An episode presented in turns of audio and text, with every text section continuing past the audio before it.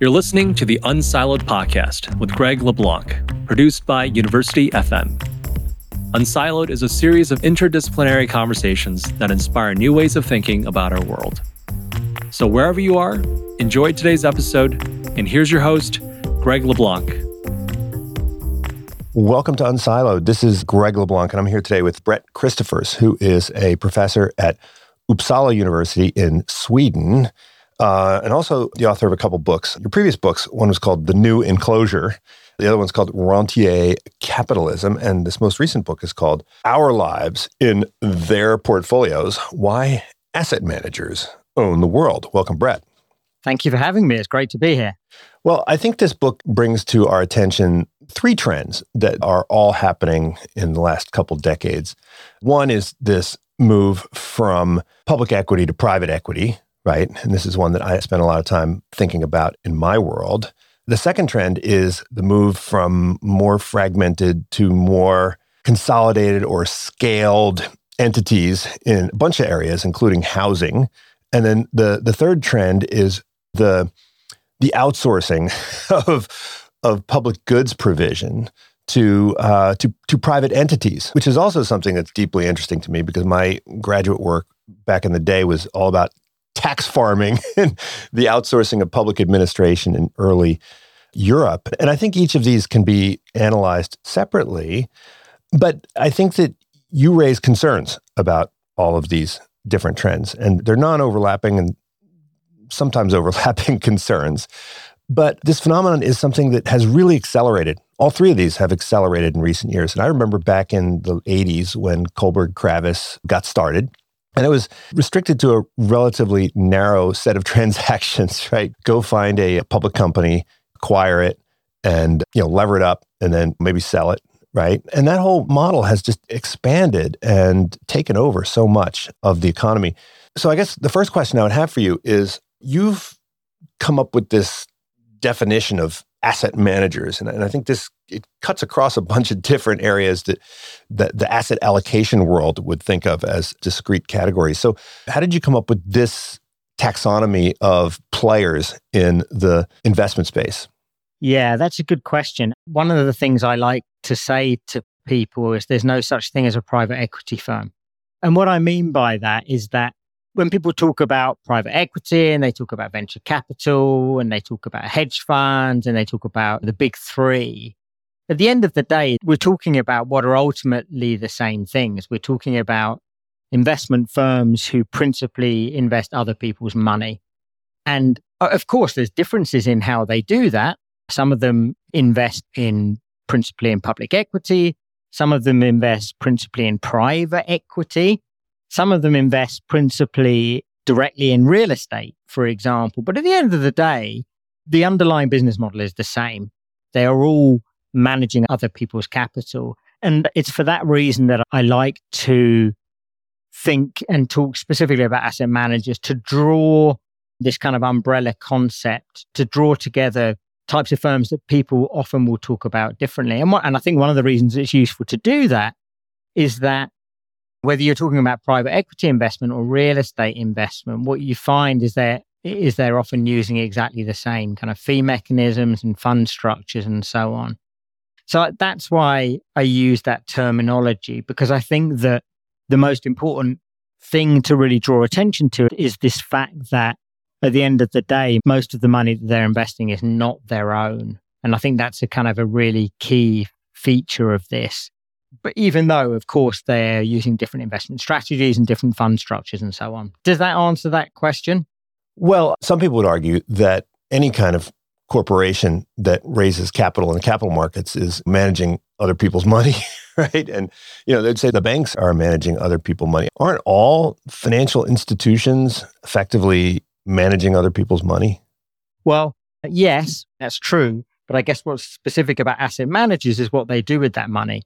They set up investment funds to pull that money together. And then those funds carry out investments and hold those assets. And that's very different from what other companies are doing. So I think that's what's specific about it. But yes, of course, external capital is fundamental to capitalism in general. Right. So any of these entities that use, I mean, I'm a lawyer, so I usually think in terms of legal categories. So hedge funds, private equity, including buyout funds and venture capital and these infrastructure folks, they all use the limited partnership model. But you don't spend a lot of time talking about venture capital and you don't spend a lot of time talking about hedge funds. You know, you focus really on the other category, which I guess some people call it private equity, but you know, when we're doing asset allocation, I think infrastructure is considered first of all, when I do these programs for the pension funds, they're very focused on these different asset classes, right? because they need them in order to do their optimization models. I always thought that these categories were arbitrary because they seem to suggest certain mean and variance clusters, right? But in fact, when we're talking about these entities, it's really less a different type of asset as much as it is a different type of governance mechanism, right? And I think that's what you're digging into are these governance mechanisms or the legal and structural architecture of these organizations. I think that's a fair point. And you're right. The book is not about hedge fund investing. It's not about venture capital. And it's not really about private equity. It's specifically about investment by asset managers in two, uh, to use the terminology you just used, in two particular asset classes. So one of those is residential property. So housing in its various different forms, whether that's multifamily, single family, student accommodation, whatever else it might be. And the other is, again, to connect back to where we're coming from in this discussion.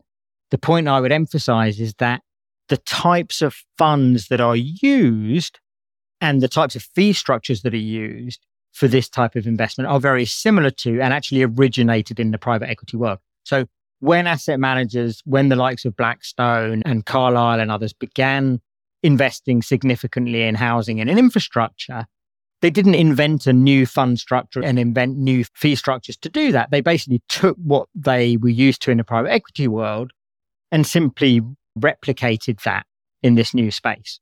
And of course, the dividing line between private equity on the one hand and housing investment on the other is not a clear dividing line.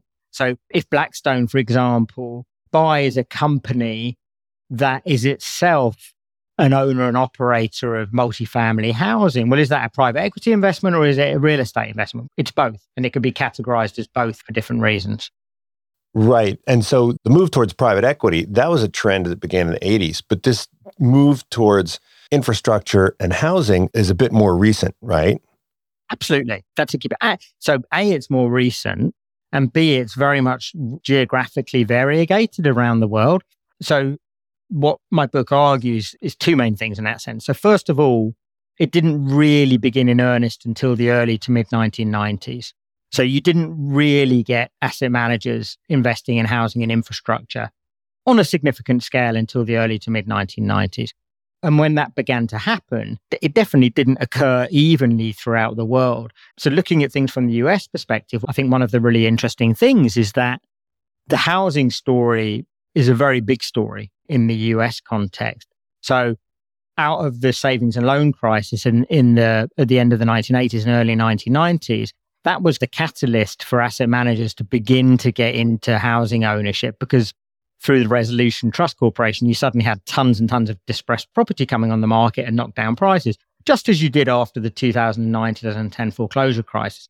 And that was when big asset managers began to get into housing investment in a big way in the US. But even today, infrastructure is much less of a significant asset class for asset managers in the US than it is in other places in the world. Principally because there's lots of infrastructure still that's owned by the public sector, owned by municipalities in the US, which, if you look elsewhere in the world, things like water and wastewater infrastructure, certain types of energy infrastructure, have been much more fully privatized in other parts of the world than they have in the US. So one of the contrasts I like to draw uh, from the US is the UK, which is kind of the mirror image of the US, which is very little ownership of housing by asset managers, but massive ownership of infrastructure by asset managers, energy infrastructure, transportation infrastructure, water and wastewater infrastructure. Right. And if you think about what the pitch is, right? So the money is raised from these LPs, and, and I'm familiar with the LPs, like the pension funds. The pitch to them is hey, these assets are really long lived, right? And so you're going to get some kind of illiquidity premium because of the fact that these are super long lived and they expect to be generating income for really long periods of time. And therefore, they'll match the kind of duration of your liabilities, right? That's a story that you hear. Right? So when we think about what are the drivers of this, part of it must be this pitch to investors. You didn't mention it, but David Swensen must had a huge impact here in the United States with his Yale endowment model, which was geared towards these longer term illiquid investments. And I think he started with oil under the ground and forests and stuff like that. And so it wasn't really that much of a leap to then move towards infrastructure and housing, right? I think the question of duration, the question of asset maturity, temporal profile is a really interesting one. because I think there are certain contradictions there that we'll probably want to come back to. But yeah, on the face of things, that idea of kind of matching liability and asset maturities, particularly for things like pension funds that have, as you say, long dated liabilities, has always been a part of the story. But I think it's one with very many contradictions to it. But I think there's a couple of other pitches that have always been there that are worth drawing out as well. So another one has been the, idea, which again, your listeners will be familiar with, I'm sure, is the idea of non correlation, which is, you know, if most of your money is being put into the public equity markets, then you want to have some money in assets that, even if there's a market downturn, will potentially give you positive returns in that environment. And hedge fund is obviously one, but infrastructure and real estate have often been perceived to be another. So that's been part of the pitch. And then I think a really big part of the pitch, particularly in the first half of the 2010s, when you had a very low inflationary environment and, and obviously very low interest rates, suddenly a lot of these investors who historically had relied particularly upon bonds to earn their kind of annual yields, their four or five percent annual yield, suddenly they were faced with an environment in which bonds weren't supplying that regular annual yield. And asset managers were able to turn around and say, well, look, we've got these infrastructure and, and real estate funds where you can get dependable, reliable, regular yields of five, six, seven percent, as well as the possibility of capital gains. And so that became a very important part of the pitch, particularly in that period. Obviously, today, when interest rates have, have gone up again, that's not necessarily as strong a pitch as it was. But that was a very big pitch precisely during the period when much more money began to flow into these funds. But yes, absolutely. To go back to where you started that question, the question of maturity duration has absolutely been also part of the pitch. But as I say, there are contradictions there that we can get into. Yeah, and of course, the irony there is that you know a big driver of the value of these investments is interest rates, right? I mean, you know, a lot of the gains that were experienced over the last 20 years or so were really a result of falling interest rates. You've got this nice steady stream of toll revenue, right? Or whatever it is. And the main determinant is what you're discounting it by. So a lot of those gains came from that and not from the leverage and not from necessarily any operational improvements.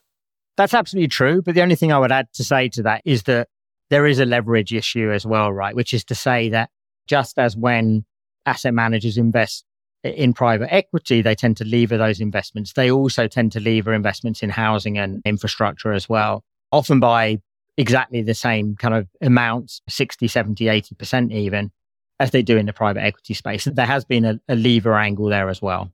Now, I want to talk about the housing separate from the infrastructure. You highlight some of the horror stories of people who have asset managers as landlords, right? and it makes the news usually when there's a, a big player. Just like it makes the news if it's Shell or Exxon that has a big oil spill. But a lot of people would argue that that doesn't really tell you anything, right? Because there's plenty of little producers of oil that have the oil spills that don't make it into the news because there really isn't any deep pockets to go after. So, do we really think that, say, Blackstone is a worse landlord than, say, I don't know, Trump or Kushner? Like, uh, good, great question. I mean, I, have had some pretty crappy landlords over in my time, and they definitely weren't big companies. They were just local slumlords.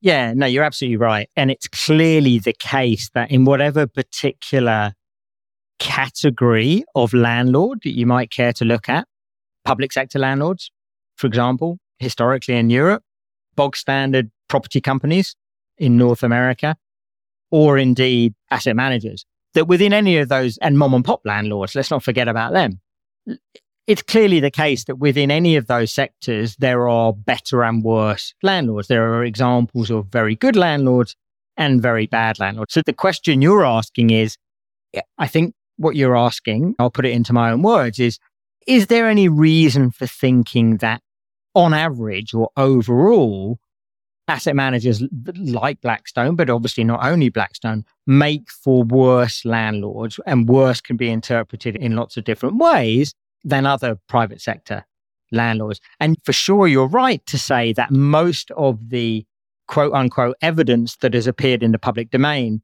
that potentially one might use to answer that question has been anecdotal. It's examples of horror stories where, you know, a handful of tenants in Blackstone owned properties or Progress residential owned properties or other asset manager controlled landlords have talked about their horror stories with poor maintenance or rapidly increasing rents or whatever else it might be. True.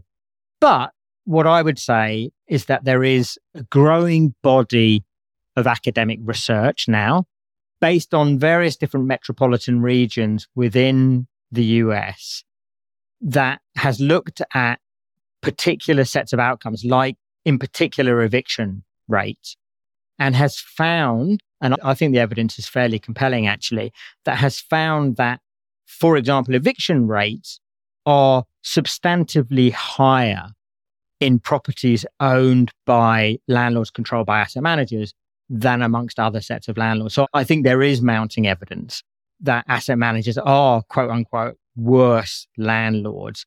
But I think that we need to wait to see whether that evidence continues to stack up. But certainly the evidence I've seen so far, looking at places like the Atlanta region, the Las Vegas region, other regions, that has looked at fairly extensive amounts of data, suggests that outcomes are worse amongst those types of owners. And I would argue that that's not surprising given the nature of the business model, given the sorts of incentives that the funds that they establish operate under.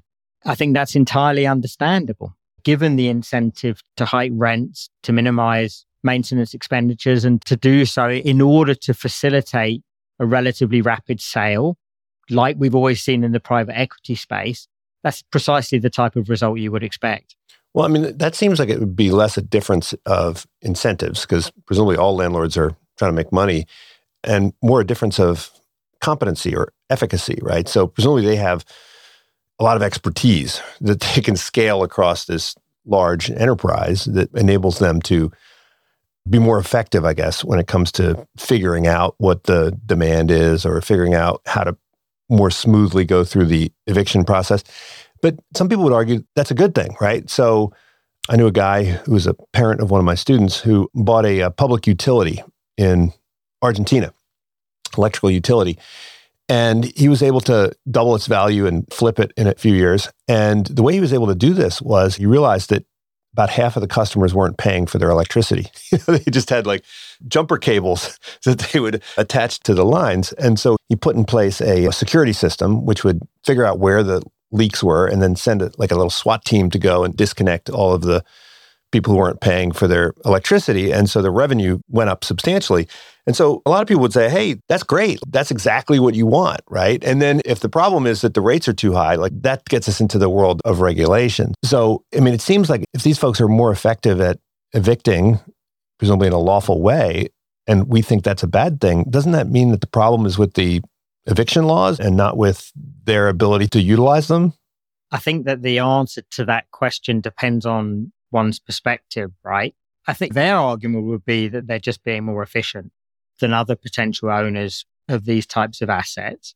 I think the way I look at this is to say, look, yeah, maybe part of it is about expertise and competency, but I do want to come back to this question of incentives and business models because I think one of the things I think is very, very significant about this is that so much of this investment still occurs through fund vehicles that have a limited life and where because of that, the asset manager, as soon as it buys into these assets, knows that it's not going to be owning these assets for a very, very long time. The fund's going to be wound up six, seven, eight years later. And because of that, everything they do is really geared towards maximizing the value of those assets to potential buyers of those assets in two, three, four, five years' time. And I just don't think that's the case with other types of landlords. I think other types of landlords, sure, they're interested in maximizing profits. And sure, they might not have the same set of expertise that would enable them to do that. But I do think that the focus on buying with a view to selling is quite not unique to, but very, very distinctive to the asset management space. And I do think that implies a certain short termism that is detrimental to those who live in those assets in the case of housing or rely on those assets for the provision of basic services, for example, in the case of infrastructures like energy and water infrastructures. And that goes back to what we were talking about earlier, which is the kind of the myth of long termism. The fact that there's this great irony in the fact that investors like pension schemes that, in theory at least, have an incentive to invest in assets whose maturity profile matches the maturity profile of their liabilities nonetheless do so so often via asset managers whose funds have a fixed term, relatively short term life. To me, that's a relatively fundamental contradiction of the business. Yeah. So these funds, you have a 10 year life. You've got to buy the asset and you got to sell it, you know, within that time frame.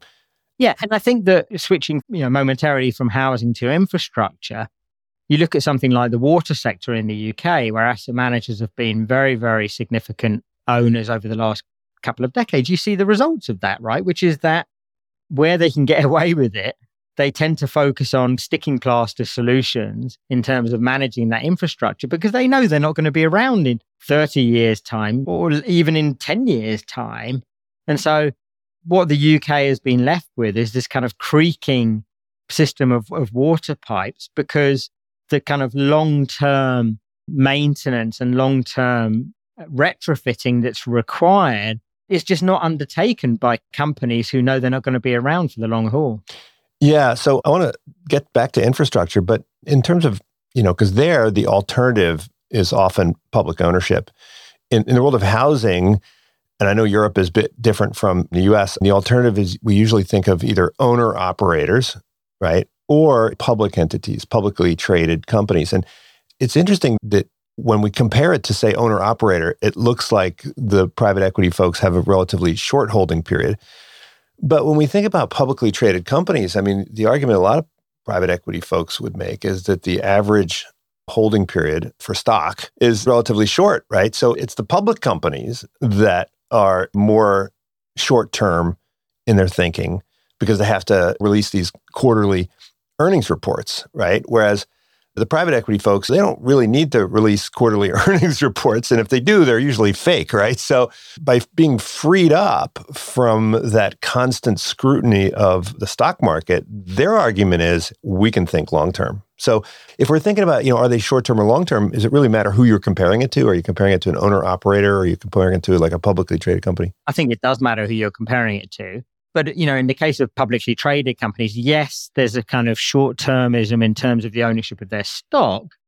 But I'm not sure that necessarily tallies exactly with short termism in terms of the holdings of the assets in which they're investing.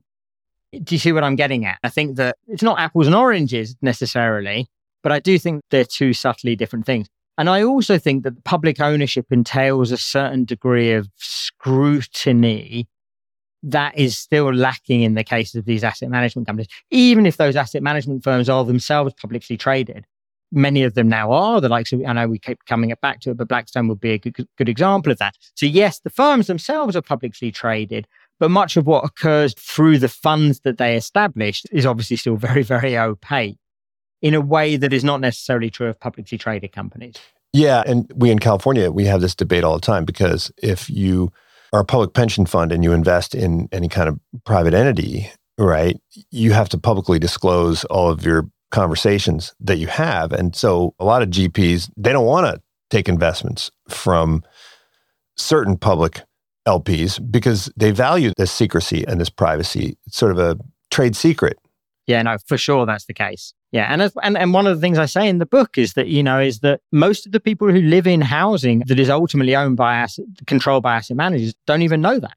They have no idea who the, the fact that Carlyle or whoever else it might be is the is the ultimate owner of their housing because firstly because the asset management company itself typically doesn't manage the property. It contracts that out to property managers. But then secondly, there's a kind of normally a whole chain of intermediary holding companies that sit between the asset management fund and the housing itself. The kind of litany of top co and hold co and all, and all those as per the private equity world. So it is a very, very opaque world. And I think that's a very important part of it as well. Now, I think what a lot of folks would say, certainly economists, they would say, look, the only way that you can make money in this housing is to take that leverage and scale that you mentioned before, which is really good at evicting people, right? And you know, you apply it also to the management of the properties because at the end of the day, if you can raise rents, that would be seen not as evidence of being a bad landlord, but as evidence of being a good landlord because you figured out a way to make the property more attractive. And at least if we're in a competitive housing market, and we don't always have competitive housing markets, but if you had a competitive housing market, then higher rents and higher profits, that's got to flow from better product, right? So is there any reason to think that the skill that they have in evicting people is also being used to deliver a better product, maybe when your refrigerator breaks, they get somebody out there. I mean, I've been on both sides of this where, you know, getting somebody to come and fix your tenant's refrigerator, that's something that is really a pain in the butt. I think that it comes back to exactly the point I made earlier about perspective, right? Sure, from certain economist perspective, higher rents might mean better landlords, but from a arguably from a social justice perspective, that's not what higher rents represent. And I think there's also I think the other thing I would say is there's all sorts of different ways about thinking about what the sources of those higher rents are. One of the things I like to do is listening to earnings calls that is often a really useful way of finding out what's actually going on in this world. And so if you listen to certain asset managers that are active in the housing investment space, when they talk to the to politicians or when they talk to the media, they say, Oh, look, these are competitive markets. We don't have any pricing power. We're just reflecting the market and raising rents where the market allows us to do that. But when you listen on to some of their earnings calls, they'll say, well, actually, we do have pricing power. And in fact, we aim to invest in regions where we think it's likely that we'll have pricing power because of supply shortages in those regions. And so again, it's this kind of mixed messages where on the one hand, they'll say, we're the answer to supply shortages because we'll invest in new property. Whereas when you hear them talking to others, they say, well, you know, the last thing we want to do is provide new property. We actually target regions where there are supply shortages because we think that's going to give us the pricing power we need to raise rents at above market rates. And actually, if we think that there's going to be new supply coming on stream, that's a signal for us to sell, not to invest. So I think it's very, very important to pass the different messages that we hear from these types of entities and actually to be cognizant of the fact that pricing power is something that they actually do think exists and that they actively seek out. Well, of course, the other concern that people have with scale is that it's going to flow back into the political process. And if larger entities are more effective when it comes to, say, lobbying, then that's a concern. And, and that's certainly the case with the infrastructure projects. And, and I, I think that with the infrastructure projects, usually we're talking about natural monopolies, right? So whether it's water or electricity. And so we've got a couple models here. One is where the government owns and operates these, whether they're toll roads or parking. The other is popular in both UK and the US, which is publicly traded regulated utility, right? So we have that here in California. And then the third is this private entity. So part of it goes back to Margaret Thatcher and she pioneered the whole privatization, but that privatization was primarily to publicly traded companies, right? Back in the 80s, yeah. So, what accounts for the move towards the private equity model in infrastructure in particular? Yeah, well, I think, I mean, that's a really good question. And there has been a trend away, I think, particularly in the UK, but not only there, from the publicly traded utility model. And I think there is various reasons for that. I think that first of all, investors were finding that under that model, it was harder to get the levels of debt into the business that they wanted to get into the business. That was easier to do under private ownership. I think also you know, big asset management fan, they saw this as an attractive space. And if when they were minority shareholders in publicly listed companies, they didn't have anything like, obviously, they didn't have the control that they wanted and they didn't have the degree of ownership that they wanted. And so they became active in this space for precisely the same reasons that they became active in private equity ownership in the US was they saw the potential to extract greater profits through private ownership and control than they could through the public equity model. So I think there was a whole range of reasons there that kind of replicated the earlier phenomenon of private equity that you had in the US in the 1980s. Does, does that make sense? Yeah, I mean, and from the public entities perspective, part of the story is there's a belief that private ownership might somehow be more effective or more efficient. But another part of it is that these public entities, they seem to have very high funding constraints and very high discount rates, right? And so they're desperate for cash, right? You think about the city of Chicago. The city of Chicago's broke. And so when someone comes along and says, hey, we'll give you all this money and you're going to give us the revenue stream from your parking meters. I mean, this it's payday lending, right? So what accounts for the rise in these funding constraints? Because these public entities, when they owned and operated this stuff, they were able to go to the bond markets if needed, get the relevant capital, or they were able to maintain taxation rates so that they didn't need to go to these payday lenders.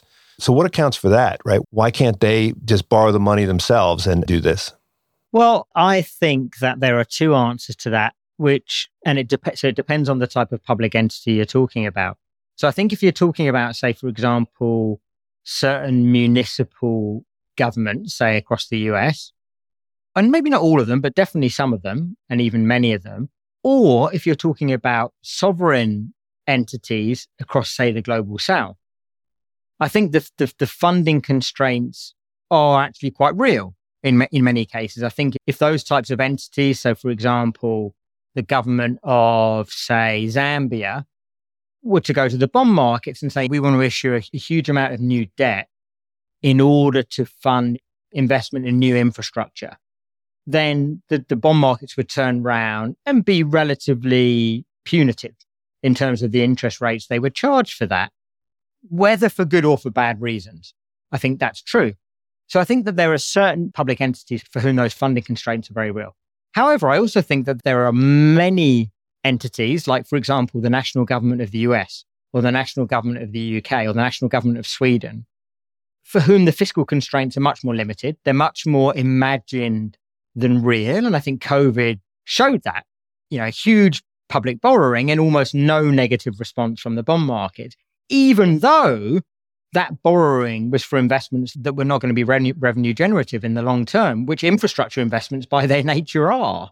And I think that there it's an ideological question. So I think that those types of governments have, for all sorts of complex reasons, have persuaded themselves that they shouldn't be borrowing for major infrastructure projects, even though they could, and even though in many cases they can.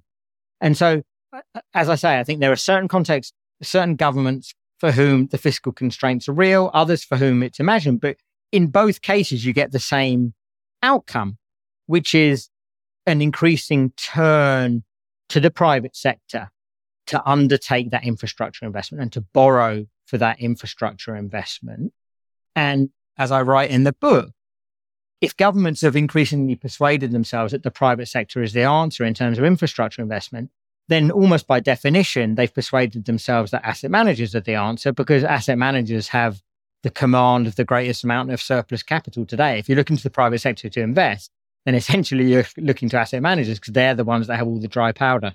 I mean, in a way, what the government's doing is they're borrowing money, but instead of offering sort of a, a general obligation, they're offering some kind of collateral, right? And they're saying, okay, in exchange for this quote loan, you have the highways as your collateral. You have the toll roads as your collateral. You have the parking garages as your collateral. And I guess if I'm a taxpayer, I think I might be a little bit ambiguous about this because if I see my government selling all these bonds, there's no guarantee that money's actually going to be spent on building a toll road. it, might, it might wind up just getting reallocated. I know this happens a lot when people donate money to universities. They say, Here, I want to donate the money to university. I want you to do this. And then the university's like, Well, thank you for your money. We're going to go do something else with it. Whereas, at least in this case, you're going to get something out of it, right?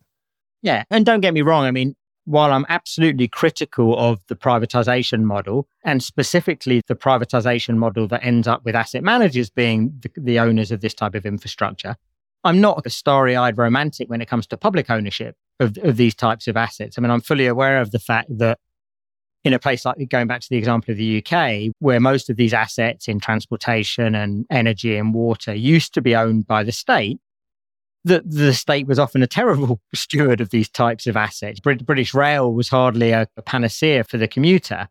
I guess my point would be twofold, which is that the fact remains that in places like the UK and the US, governments continue to be able to borrow more cheaply than the private sector can and does.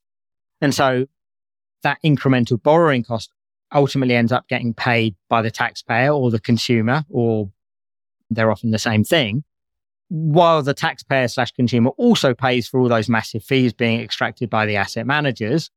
And then, so that's the first one. And then the second point would be to say that while I don't think public, by which I mean government ownership of infrastructure or indeed housing, is necessarily likely to lead to better outcomes, I think it always harbors the possibility of better or different outcomes than you get with private sector owners like a- asset managers, by which I mean outcomes that are not simply driven by the, by the profit motive.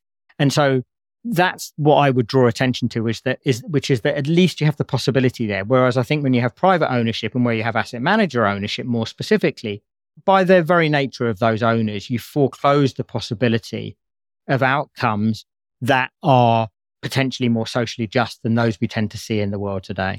Yeah, I guess I'm wondering if the rise in private financing of these projects reflects a broader lack of faith in the public sector, right? And whether there's some justification for it, you know, have our public governance models deteriorated in some way? You know, is there less accountability or less oversight? Because when we think about it, you know, government, I think Mozambique recently borrowed a ton of money to establish some fisheries and all the money was squandered and yet they're still stuck with the national debt, right? But if Sweden is doing it, I'm expecting that there's probably some voter oversight. And so does it really just depend on do we think that the public sector has the right kind of governance in place? So look, you're 100% right that the, the trend towards private financing definitely reflects a loss of faith in public stewardship of, of these types of assets.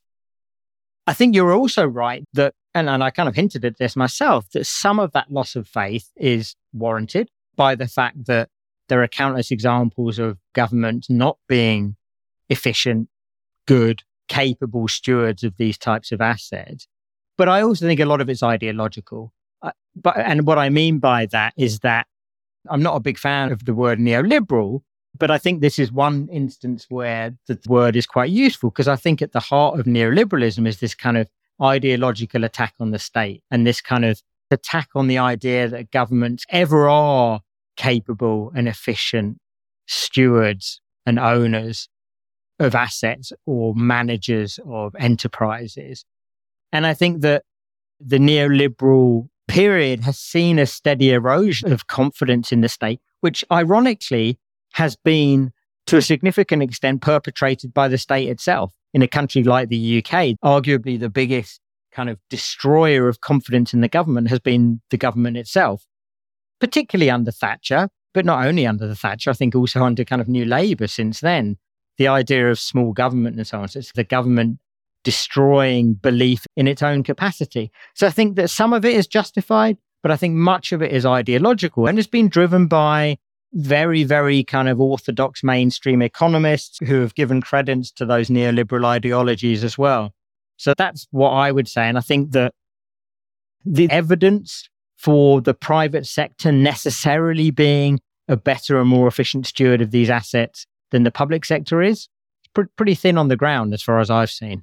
Now, look, the rise of these investment vehicles can't be told without also talking about the rise of public pensions and sovereign wealth funds, right? Because they're the ones that provide the, the bulk of the money, right? And so, as I mentioned, I spent a lot of time with these public pension funds, and they are big supporters, right? And so, when we see that person who is evicted from their apartment in order to benefit the landlord, well, oftentimes the landlord is indirectly, right? The police officer and the fire department worker and the school teacher who happens to live nearby. Maybe they're the ones that are getting evicted. Yeah, or right? even living there. Yeah. Maybe they indirectly own the apartment from which they're being evicted. So, how important is that? Because then they also will be allies, right? And they're benefiting the public sector. Because I think from the government's perspective, they really don't want to be contributing money to these pension funds. And so, the higher the returns the pension funds can get, the less the public sector has to contribute. So, is this sort of a, a positive feedback loop where the public sector believes that they're benefiting in terms of their reduced contributions to the pension funds? It's a great question. And obviously, as you well know, one of the main lines of defense that these investment managers, asset managers rely upon when they come under attack from the likes of me, but not only the likes of me, but from politicians, from the likes of Elizabeth Warren and so on in the US, is they'll say, look, you don't want to be attacking us because we're providing a, a public service in the way you just outlined, which is to say. I mean, the school teachers are the rentiers of the world now, right? Exactly. Which is to say, if our funds perform well, then that's all to the well and good because the money we're investing through those funds is the money of the firefighters and the teachers and the nurses. And that's a very powerful piece of rhetoric. And it's that rhetoric, I think, which sustains the business model in large part because people buy that rhetoric and therefore the business con- continues on its merry way. And as you know, I kind of, I take issue with that discourse in the book. I, and I do so on a number of different grounds. The first is to say, look, I think a lot of those teachers and nurses and firefighters wouldn't necessarily be very happy about their strong returns that are being generated by real estate funds, for example, if they actually knew that the source of those strong returns is rents being hiked on their neighbors or, or on themselves. And obviously they don't know most of the time. They have no idea that that's where a lot of their, that at least some of their money is being invested. So that's one thing I'd say. The second thing I would say is that yes, if a real estate fund or an infrastructure fund being that's been established by say KKR performs well, that some of the benefits of that flow to quote unquote ordinary workers th- through the investment of their retirement savings. But the reality is that actually very little of the money that's in these funds represents the retirement savings of ordinary workers. More and more, it more and more it isn't retirement savings at all. More and more it's money be- that's being put into these funds by big sovereign wealth funds from places like Saudi Arabia, Singapore, and other places. And then even if it is retirement savings, for the most part, it's the retirement savings of those people in society that have a lot of retirement savings, which is not teachers and nurses and firefighters. It's consultants and bankers and insurance company executives and asset management professionals themselves. So I would argue that only a tiny sliver ultimately of the money that is being invested by these funds represents the retirement savings of ordinary workers. So for asset managers to point to those workers as the ultimate beneficiaries of their funds is a very misleading and actually, I think, quite disingenuous type of rhetoric. Well, I think probably the most disturbing thing in your book is really when you look into the deal terms for a lot of these deals, right? And I think you can look at this on both sides, right? So you can look at it in terms of the deals that are struck between the municipalities and the governments and the asset managers themselves, and also the deal terms that the asset managers strike with the public pension funds. And I'm more familiar with the stuff on that side of things. And I think here we have a case where the skill in terms of understanding right the deal terms there's clearly a disparity right the lawyers who work for the public entities and the lawyers who work for the asset managers are not getting the same salaries and the negotiators on both sides are not getting the same salaries. And so it doesn't seem like a fair fight, right? So I think the biggest criticism is that these folks are generating returns, which we would think flow from the assumption of a lot of risk, but in practice, the deal terms reduce the risk quite substantially, right? So that I think is the biggest concern. And so the counter to that would be, well, look, if there are lots of these asset managers and they're all competing for the business, and if you have an open auction, then there's no reason to be concerned about the deal terms. So why is this market not sufficiently competitive to guarantee that those entities selling off these rights are going to get the best price? Yeah, it's a great question to which I must admit I don't have a great answer. You would think that the sector is competitive, and you would think that a growing competitiveness would have led to better and better deal terms for those on the other side of the table. But it obviously hasn't worked out like that. Just as you would expect that in a business like commercial banking, you would expect it to be very competitive and you would expect that interest rate increases would be passed on to savers in a way that doesn't that typically doesn't happen in the real world. But I don't know why that's the case. Clearly, it's not like a cartel like situation where they're, at least I don't think so, where they're fixing prices and agreeing not to shift on deal terms.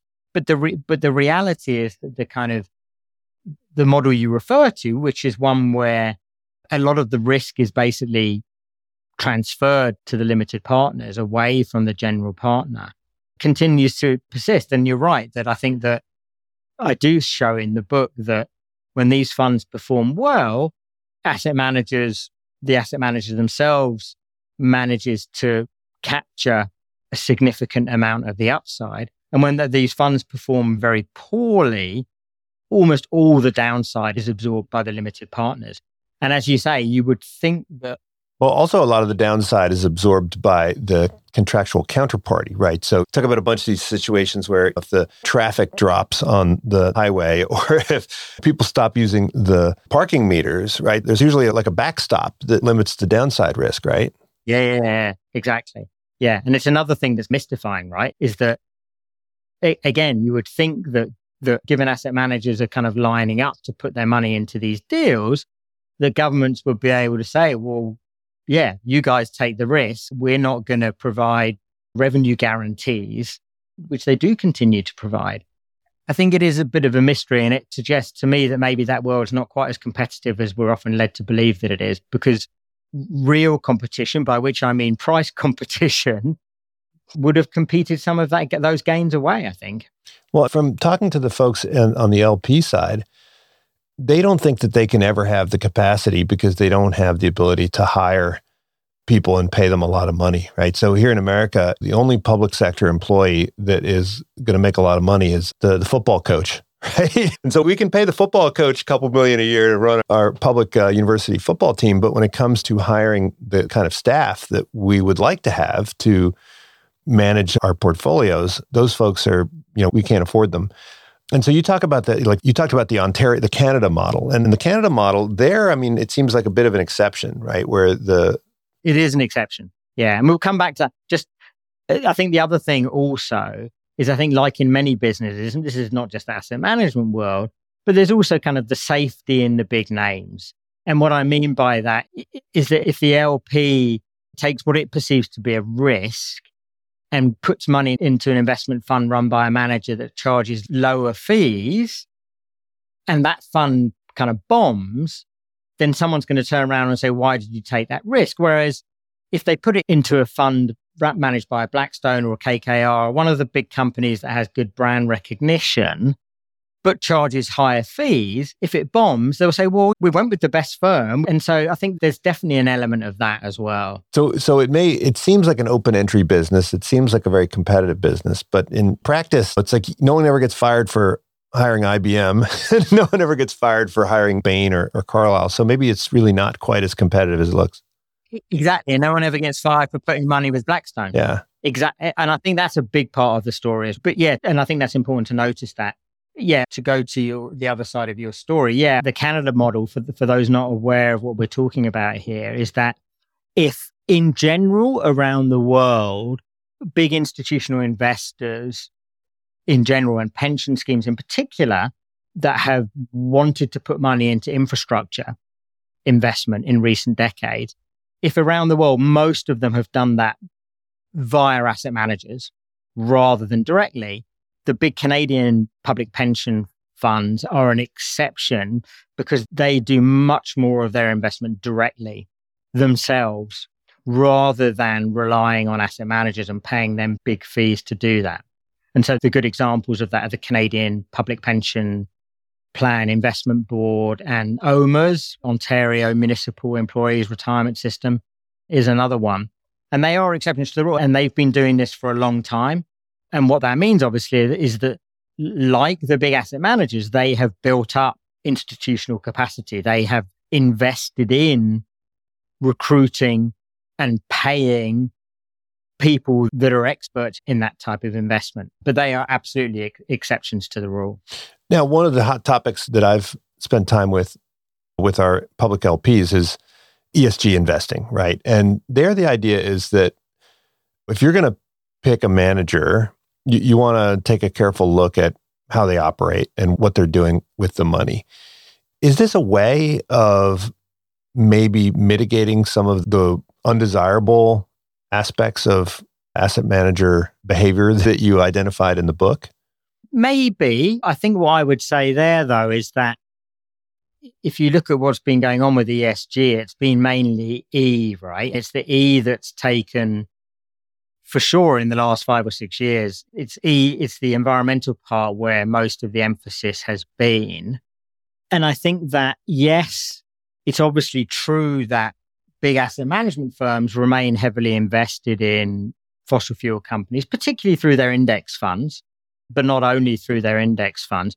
But it's also true that much of the investment, much of the equity investment, at least, that is going these days into building out renewable energy capacity around the world is also being provided by big asset management firms. So BlackRock, I don't know if you heard, I was in New Zealand last week and BlackRock has just signed a big new $2 billion deal with the New Zealand government to establish a fund to invest in renewable energy infrastructures in New Zealand.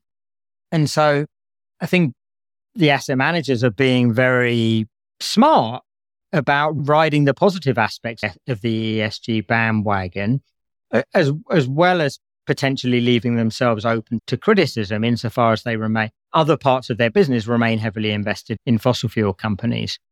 And as I say in the book, you know, Brookfield Asset Management, for example, is not only probably the, the biggest owner of renewable energy infrastructures among asset managers worldwide, but it's one of the biggest owners of renewable energy infrastructure worldwide of any kind, whether you're talking about asset managers or any other types of firms.